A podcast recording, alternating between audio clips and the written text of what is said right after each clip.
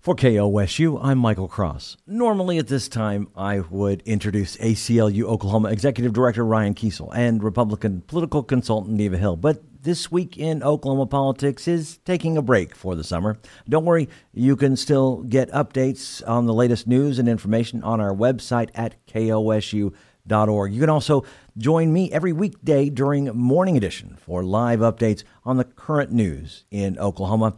Ryan and Neva and I will return the first week of September for a new season of This Week in Oklahoma Politics.